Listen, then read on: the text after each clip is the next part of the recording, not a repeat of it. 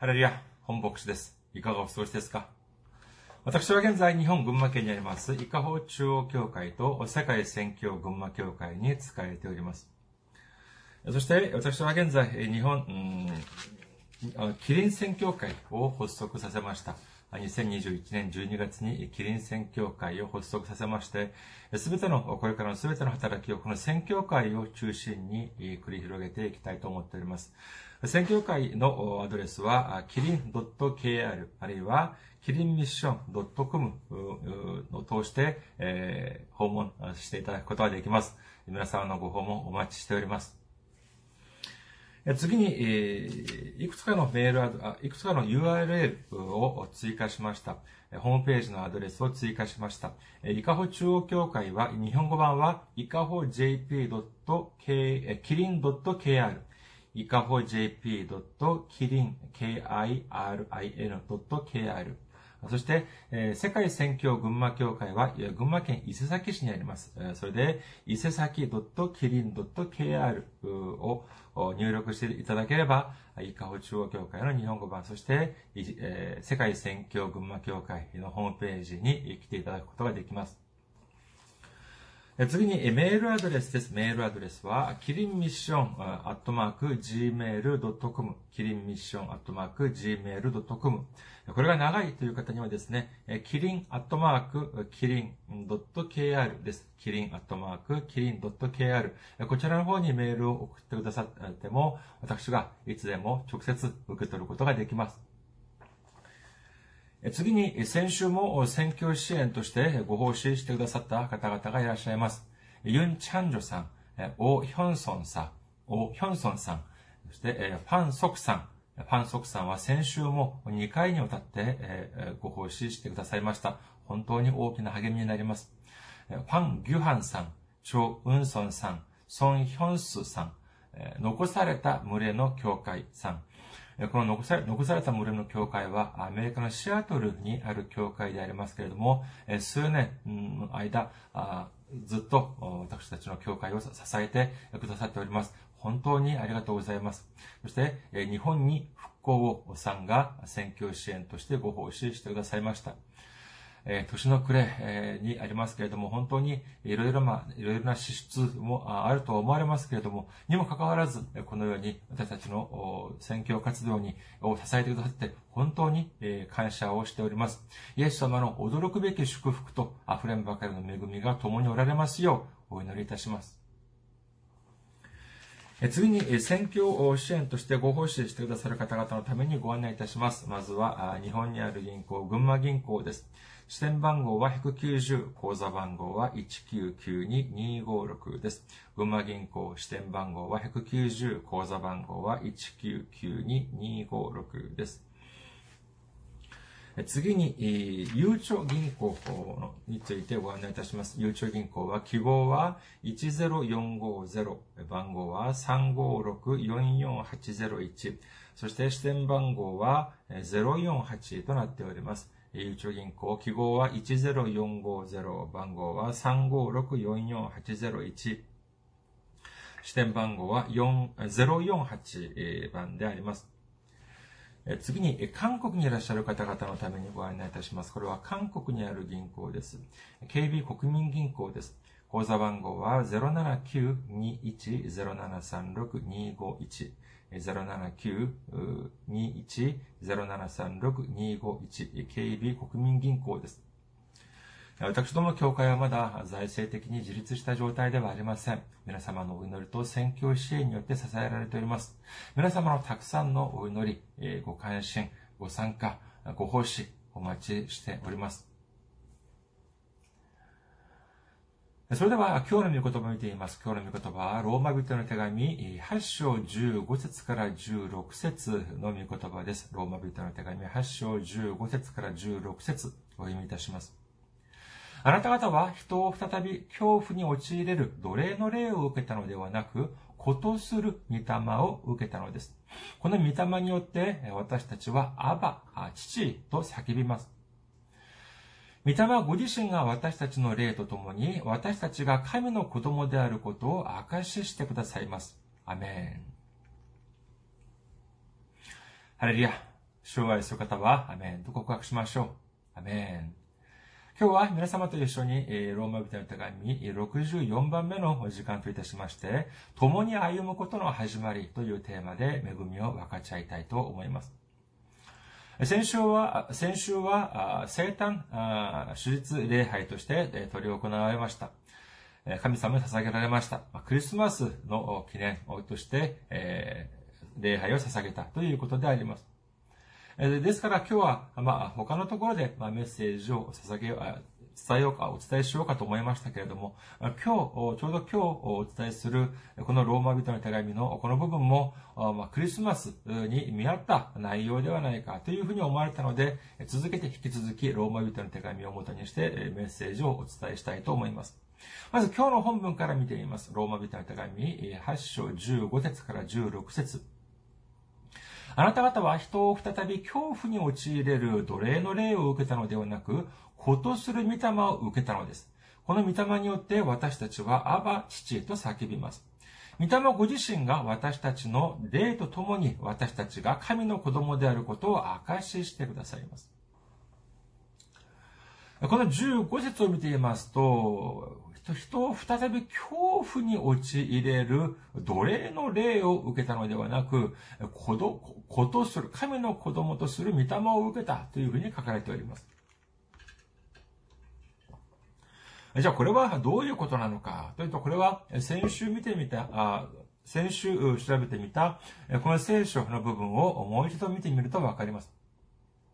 ローマ人の手紙8章14節です。神の御霊に導かれる人は皆神の子供ですというふうに書かれております。これは、それではじゃあ、私たちは生まれた時から神の子供であったのでありましょうか私たちは生まれる時からもう神の子供として生まれたのでありましょうか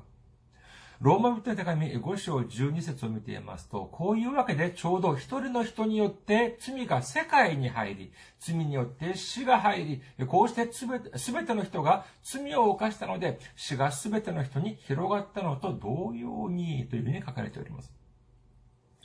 アダムとエヴァの罪によって全ての人々に罪が伝わってしまいました。だからこそ全ての人々は罪人の姿として生まれたというふうに言うことができるのであります。その結果はじゃあ何なのか、罪人の結果は何なのか、これはまさしく死、滅亡であります。私たちは救われることを切に望んでおります。それは昔の人も同じです。ですから昔の人はですね、その立法を守ろうと一生懸命だったのであります。この立法というのはですね、立法にとっておいて確実に言えることは2つあります。まず何かというと、一つはですね、立法を完全に守ることができれば救われます。ここにはもう疑問の余地がありません。これは私の考えではなく、立法というのは神様がくださったものであります。ですから、神様がくださった命令、神様がくださった立法というのを完全に守ることができれば100%救われるというのは、これは当然だというふうに言えます。それではじゃあ立法において確かなじゃあ2番目のことは何かというと、これは残念ながら、私たちは立法を完全に守ることができないということなのであります。聖書に書かれている立法というのは本当に、えもう守りにくい、守る守るのは大変だという部分はもう一つ、一つや二つではありません。捧げ物を捧げる方法ももうたくさんあります。考えてみてください。毎週ですね、その羊やヤギを連れてきて、そして腹を裂いてですね、血を、その、巻いて、そして火でですね、その、燃やしながら礼拝を捧げるというのであれば、これはもうとても大変なのであります。しかし大変なのはですね、そういう点だけではありません。レビ記19章19節の後半には次のように書かれております。レビ記19章19節の後半。またあなたは2種類の糸で織った布地の衣服を身につけてはならないというふうに書かれております。これ守るの、どうでしょうか？守りやすいでしょうか？これもやはり神様が私たちにくださった命令であります。ですから、この命令を守らなければなりませんけれども、本当に立法を守るというのであれば、これも守らなければいけないということでありますけれども、2種類の糸で織った布地の服を着てはならないということでありますから、なコットン何パーセントとか、ポリエステル何パーセント、こういうような服はじゃあ着てはいけないんです。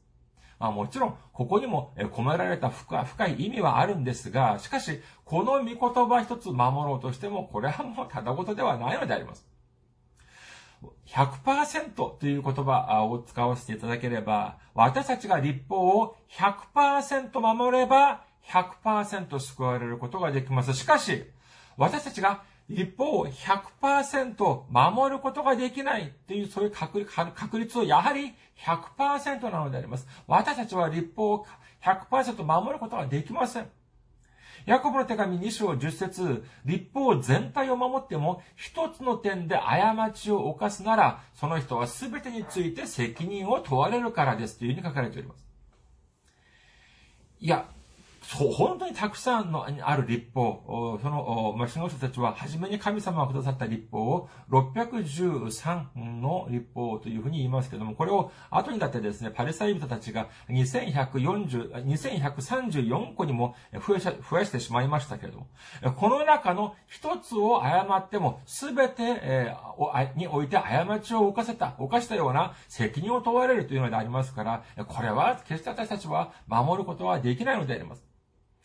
にもかかわらず、にもかかわらず、そのような、あの、大変な立法を震えるような心境で、ああ、これを破ったら私はあ地獄行きだ、私たちは滅亡だ、破滅だ、というようなですね、恐ろしい、そのような心境、心持ちで、守れない立法を何とか守ろうとする、このようなことが、まさしく、怖い例、恐ろ恐ろしい例に、えー、そ縛られている、立法に縛られている人たちの姿なのであります。それではじゃあ私たちには希望はないのでありましょうかいくら私たちが立法を守ろうとしても、結局で守れないのであれば、それではじゃあ結局、私たちはじゃあ死に至るしかないのでありましょうかいいえ、違います。神様は私たちに希望をくださいました。その希望は何でしょうかそうです。イエス、キリストなのであります。イエス様が私たちの希望なのであります。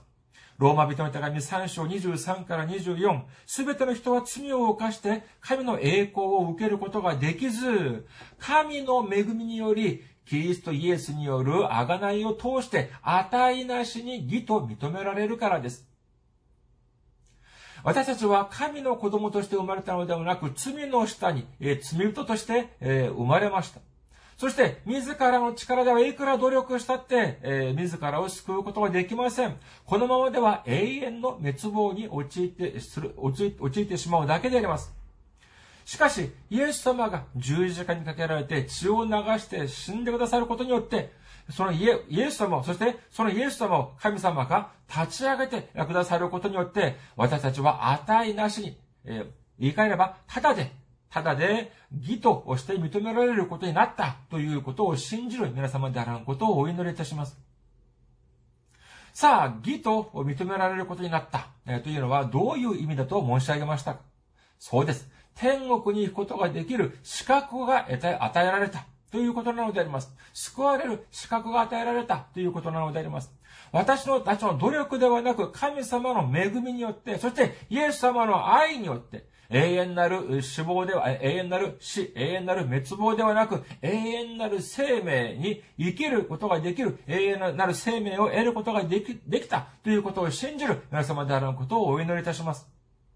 ガラテヤ人の手紙4章4から5には次のように書かれております。ガラテヤ人の手紙4章4節から5節しかし時が満ちて神はご自分の御子を女から生まれたもの、立法の下にあるものとして使わされました。それは、立法の下にあるものがあがないだ、立法の下にあるものをあがない出すためであり、私たちが子としての身分を受けるためでした。というふうに書かれております。私たちが恐れる、その奴隷の霊を受けるのではなく、そして子供としての身分を受けるためだった。というふうに、聖書には書かれているのであります。こういう風になるとどういうことが起こるのか、今日の本文15節の後半、私たちはアバ、父と叫びます。というふうに書かれております。これはですね、このアバという言葉はですね、これは、まあ日本でも子供がお父さんをパパとか読むことでありますけども、今もですね、そのイスラエルでは子供がお父さんをパパというふうに、アバとかアパというふうに呼ぶというふうに聞いております。これはですね、えー、まあ、子供が大人、そのお父さんを呼ぶとか、年の差とか、えー、そういう点ではなく、えー、この内容の本質はですね、子供がそのお父さんを呼ぶ、その心に、その呼ぶ時の心に込められた意味というのが大事なのであります。まあ、最近はですね、世の東西を問わず、いろんな、まあ、親とこの間で様々な事件があるように見受けられます。まあ、そこ、まあ、新聞やテレビとか見ていますとですね、本当にいろんな親と子の間に、いろんな様々な事件がありますけれども、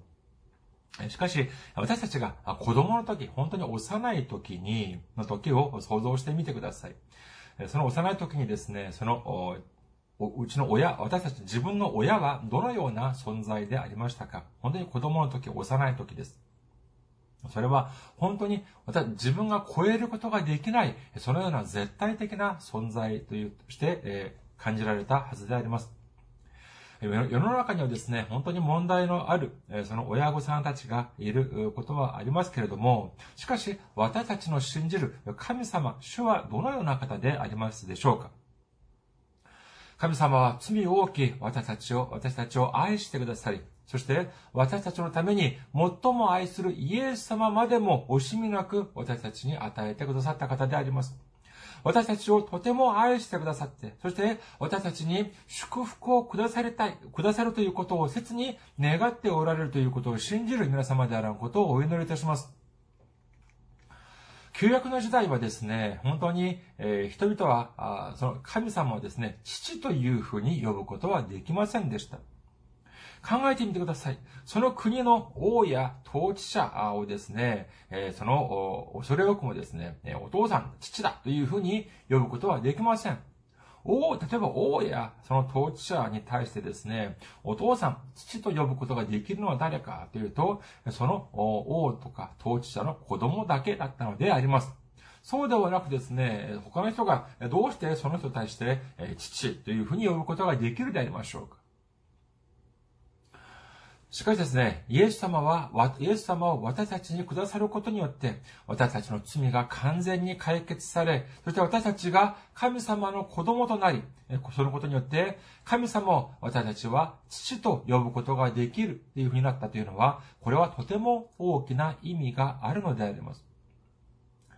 アメリカのホワイトハウスというところを見てみると、これはもう世界的に見てみると、見てみてもですね、セキュリティ、警備が本当に強固であるというふうな場所であるということは、まあ、有名であります。それもそうで、えー、それもそのはずで、えー、それはそこにはアメリカの大統領が住み、そして、その、執務室があるということでありますから、それはまあ当然といえば当然でありましょう。そこにまあ、ちょっとでも入ってですね、そして大統領と面談をすることができるというのは、これはもうその政府においても、ほんの数人、指この、本当に数えるくらいの数しかいないはずであります。そして、それはとても高い、えー、交換であったり、あるいは側近中の側近であるというふうに言えます。しかしですね、印象的な写真が一つあります。それは何かというとですね、子供がですね、大統領の座る椅子に、え堂々とこういうふうに座っている写真であります。そして、えー、他の写真を見てみるとですね、大統領の執務室、執務室で子供たちが遊んでいるんです。本当に、え、かなり違和感のあるような写真っていうふうに見受けられますけれども、じゃあその子供たちは誰かというと、それは大統領の子供たちだっただったのであります。当時、ジョン・ F・ ケネディ大統領の時でありますけれども、彼が35代大統領に就任した年が44歳の頃でありました。ですから、子供が幼い時でありました。ですからその子供たちがですね、その執務室で、大統領の執務室で、室で遊んでいる写真がたくさんあるんです。とても興味深い写真であります。ローマ人の手紙5章11節には次のように書かれております。ローマ人の手紙5章11節それだけでなく、私たちの主、イエス・キリストによって私たちは神を喜んでいます。キリストによって今や私たちは和解させていただいたのです。私たちが罪人であるのであれば、私たちは神様の見舞いに出向くことはできません。しかし、イエス様の十字架の働きによって、私たちの全ての罪が許されて、そして値なしに義として認められ、そして神様の子供となった私たちは、神様を私たちの父として呼ぶことができるだけでなく、私たちを愛してくださり、そして私たちと共にいてくださる神様の中で、神様の中で、神様によって私たちは喜んでいるということなのであります。神様は私たちの父にな、父となったということ。そして私たちは神様の子供となったというのを、じゃあどういうふうにして私たちは知ることができるのでありましょうか今日の御言葉の中では16節を見てみます。ローマ人の手紙8章16節御霊ご自身が私たちの霊とともに私たちが神の子供であることを証ししてくださいますというふうに書かれております。私たちにが、私たちにとって神様の御言葉である聖書というのは重要であり、そして行いというのも重要であります。しかし、ここには必ずと言っていいほど必要なものがあります。それは何かというと、信仰心、えー、信じる心であります。私たちはこの信仰をなくして、信仰なしに聖書を読むというふうになれば、どういうふうに思われるでしょうか？どういうふうに感じられるでしょうか？信仰なしにこの聖書を読むというふうになると、もう聖書の全てが嘘、嘘みたいに見えてくるのであります。そして聖書のどこを読んでもみんな似たり寄ったりというふうに感じてしまいます。モーセが神様に祈ったら、その後悔が分かれた。いや、笑わせるね。そんなはずじゃないじゃないか。神様の御言葉に従順にしたら、神様の御言葉に従ったら、エリコの町の周りをぐるぐる回っただけで、その城壁が高くて、その分厚い城壁が崩れ去った。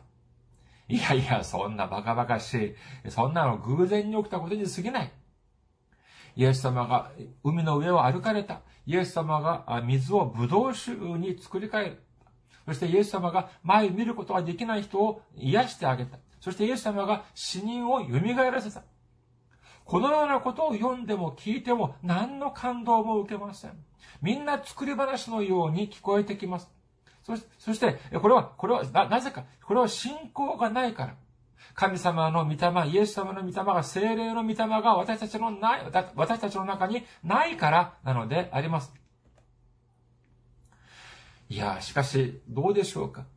聖書を読むと一節一節がすべて私たちの心に感動を与えてくださいます。創世記一章一節、えー、はじめに神が天と地を創造されたから始まって、ヨハネの目視録22章21節主イエスの恵みがすべてのものと共にありますように。この中がみんな感動を与えてくださいます。みんな私のために、自分のために書かれたように感じられます。これは、えー何かを大げさに言ったとか誇張した、そういうのではありません。例えばですよ、創世記一章一節、はじめに神が天と地を創造された。これは、これを見言葉によって感動を受けないと思われますか？いや、この言葉だけでもとても大きな感動であります。なぜか、じゃあどうして神様が、じゃあ天と地を創造されたのでありましょうか？それは私たちのために私たちが住むことができるように太古の昔から準備をされた、備えてくださった神様なのであります。私のために、私たちのために、そのように備えてくださったのであります。そして、主イエスの恵みが、すべてのものと共にありますように。主イエスの恵みが誰と共にありますか？お金をたくさん払った人ですか？勉強をたくさん人した人ですか？役職、高い役職を持っている人とだけイエス様の恵みがありますか？いいえ、違います。イエス様の恵みが全てのものと共にありますようにというふうに書かれております。じゃあ、すべてのもの、すべてには、じゃあ私は含まれますか？含まれませんか？そうです。含まれるんです。イエス様の恵みは私と共に、やはり私も共にある。私も含まれている。そういう、私にも含まれて、私にもイエス様の恵みが与えられるんだ。この言葉だけでも、この御言葉だけでも、私たちは深い喜びと深い感動を得ることができるのであります。イエス様が私たち、私たちのために来られ、イエス様が私たちのために十字架にかけられ、イエス様が私たちのために血を流され、イエス様が私たちのために死なれて、イエス様が私たちのために蘇られ、イエス様が私たちのために天に昇られ、そして将来、イエス様が私たちのためにこの地に来られるということを私が信じることができる。他の人はやれ日曜日だと言って遊びに行くけれども、教会に集まります。そして、じゃあ、教会に集まれば誰かお金をくれるのかいやいや、私たちが11献金や感謝献金や日常献金を払ってまで、私たちが使えて、使えております。そして、切に願えば神様が私たちの願いを、祈りを聞いてくださるということを信じます。このようなことを人間の力でどうやって信じさせることができるのでありましょうかこれをどうやって人間の力で言って説得することができるでしょうかしかし、このすべてを精霊の御霊が、御霊の力によってしてくださるということを信じる皆様であることをお祈りいたします。私が皆様に、え申し上げれば皆様は信じてられるでありましょう。それではじゃあ私のじゃあ、その言い方がうまいからでありましょうか考えてみてください。私が皆様にお伝えする言葉というのは、私の個人の考え、理論や主張を申し上げるのではありません。ただ、聖書にどのように書かれているかというのを申し上げるだけなのであります。申し伝えるだけなのであります。しかしにもかかわらず、その言葉が信じることができます。これは何かと、なぜかというと、今この瞬間、私たちに働かれている、その御霊の力であるということを信じる皆様であることをお祈りいたします。この始まりがでは、じゃあいつだったでありましょうかそうです。これこそまさしくクリスマス、生誕節、イエス様がこの地に来られることによって、すべての恵み、すべての愛が始まったのであります。私たちの罪が癒さ、癒され、そして私たちの神様の恵みと、その愛と祝福が溢れ始めた、その始まりがまさしくイエス様の誕生なのであります。ルカの福音書10章には、10章においてイエス様は次のようにおっしゃっております。ルカの福音書10章23節から24節それからイエスは弟子たちの方を振り向いて彼らだけに言われた。あなた方に見ているものを見る目は幸いです。あなた方に言います。多くの預言者や王たちはあなた方が見ているものを見たいと願ったのに見られず、あなた方が聞いていることを聞きたいと願っていたのに聞けませんでした。旧約においてはですね、まあ当然といえば当然でありましょうけれども、誰も、誰しもイエス様の教えを聞くことも見ることもできませんでした。そして、イエス様がこの地に来られて、弟子たちと共に行動されている時も、十字架が何、何、何なのか、そして血潮が何なのかについて、誰も知ることはできませんでした。しかし、今の私たちはどうでありましょうか私たちは神様を知っております。私たちはイエス様の十字架を知っております。そして、精霊精霊を知っております。私たちがいつ、どこにおいて聖書、どこにいても聖書を開けば神様の御言葉が溢れ出てきます。一節一節が主が私たちにくださった手紙のように感じられます。そして目をつぶればお祈りの中で主に会うことができます。主の心を知ることができます。そしてこの福音を隣人に伝えることができるのであります。これこそがまさしく御霊の力によって私たちが神様の子供となったこのような証であるというふうに言えるのであります。これがまさしく信仰と聖書と実践でなくて何でありましょうかこの全てはじゃあいつ行われるのかというと、まさしく主が私と共に、私たちと共におられるとき、その、私たちがそのことを行うことができるということを信じる皆様であることをお祈りいたします。旧約イザヤ書を見てみますと、イエス様の誕生において次のように予言されておりました。イザヤ書7章14節それゆえ主は自らあなた方に一つの印を与えられる。見よ、処女が身ごもっている。そして男の子を産み、その名をインマヌエルと呼ぶ。このインマヌエルという意味について、マタイの福音書1章23節には次のように書かれております。マタイの福音書1章23節見よ、処女が身ごもっている。そして男の子を産む。その、その名はインマヌエルと呼ばれる。それは訳すと、神が私たちと共におられるという意味である。というふうに書かれております。精霊によって、え御霊によって、え身ごもったマリアによって生まれたイエス様を指して、インマヌエル、つまり、神が私たちと共におられるというふうに書かれております。これは今読めば、ああ、もうそうなのかというふうに思われるかもしれませんが、当時としてはとても驚くべきことでありました。当時を見ていますとですね、神様はその聖殿の中の死聖所というところに神様はおられるというふうに信じておられました。そして、信じておら、信じ、信じられていました。そして、そこにはですね、大祭司が年に一度だけ入ることが許されました。ですから、一般の人がですね、じゃあ今日は神様に会おうかと言って、その聖殿の死聖所に入るということは、これはもう決して許されなかったということなのであります。でも、今はどうでしょうか？今は、イエス様が来られ、十字架によって私たちの罪の全てを解決してくださることによって、私たちは罪から、罪から抜け出し、義として認められることになりました。ですから私たちはいつでも、どこでも、精霊によって、御霊の力によって、神様に会うことができるということを信じる皆様であることをお祈りいたします。2021年、12月の中旬の今を見ていますと、世界中にですね、本当にいろんなことが、コロナによってたくさんのことが起こっております。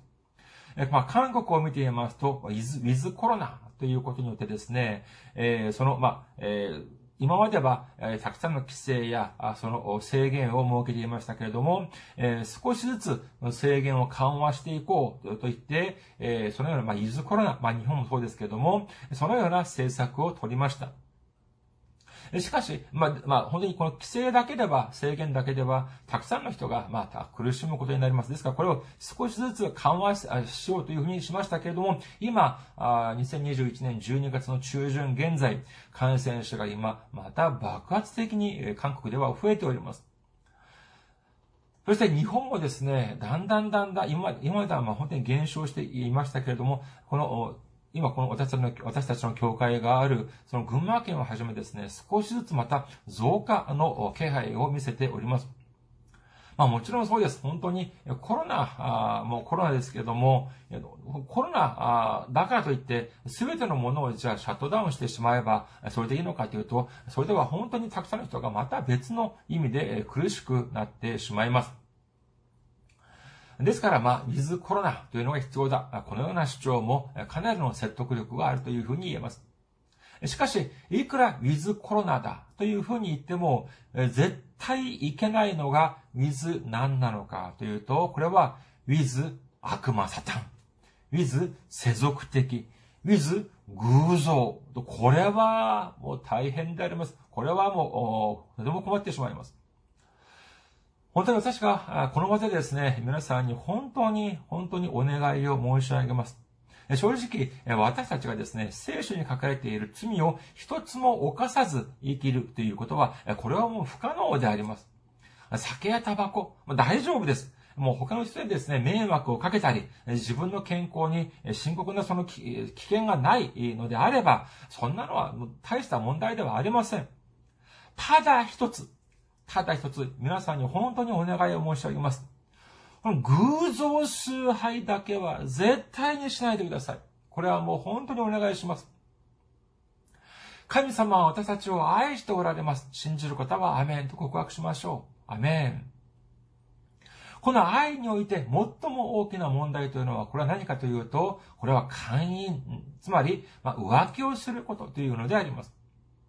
これは夫婦の間でも、それは同じであります。夫婦が愛によって結ばれたのにもかかわらず、その心が他の男とか他の女に向いているのであれば、これはとても深刻な問題になります。神様と私たちの関係もやはり同じであります。聖書において神様を捨てて偶像を崇拝するというのは、これを寛因というふうに書かれているのであります。出エジプト記には次のように書かれております。出エジプト記34章14節あなたは他の神を拝んではならない。主はその名を妬みで、その名が妬みであり、妬みの神であるから。新明記4章24節あなたの神、主は焼き尽くす日、妬む神だからである。というふうに書かれております。寛因というのが、これが愛の愛に対する裏切りであるという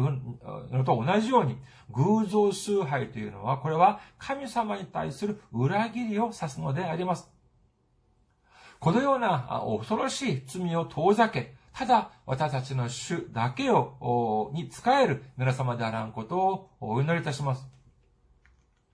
ヨハネの福音書14章16節から17節を見ています。そして私が父にお願いすると、父はもう一つの助け主をお与えくださり、その助け主がいつまでもあなた方と共にいるようにしてくださいます。この方は真理の御霊です。要は、この方を見ることも知ることもできないので、受け入れることができません。あなた方はこの方を知っています。この方はあなた方と共におられ、またあなた方のうちにおられるようになるのです。イエス様の十字架の働きによって精霊を私たちにくださり、そして精霊によっていつでも神様と共に一緒にいることができます。精霊が私たちの中に留まることによって、私たちはいつも、水神様、水イエス様、水精霊様というようになったということを信じる皆様であることをお祈りいたします。クリスマスがどうして喜びの日でありましょうか？それは、with 神様、with イエス様、with 聖霊様。神様と共に歩み、イエス様と共に歩み、そして聖霊様と共に歩む、その始まりがクリスマスだからなのであります。これからは、主が許された私たちの人生の最後の瞬間まで、私たちの永遠なるアバ、父である主、神様、そして私たちの救い主であるイエス様、私たちの助け人である精霊様を信じて、頼り、そして共に歩むことによって、私たちの人生を通して大きな喜びを主に捧げることができる皆様であることをお祈りいたします。ありがとうございます。また来週お会いしましょう。皆さん、メリークリスマス。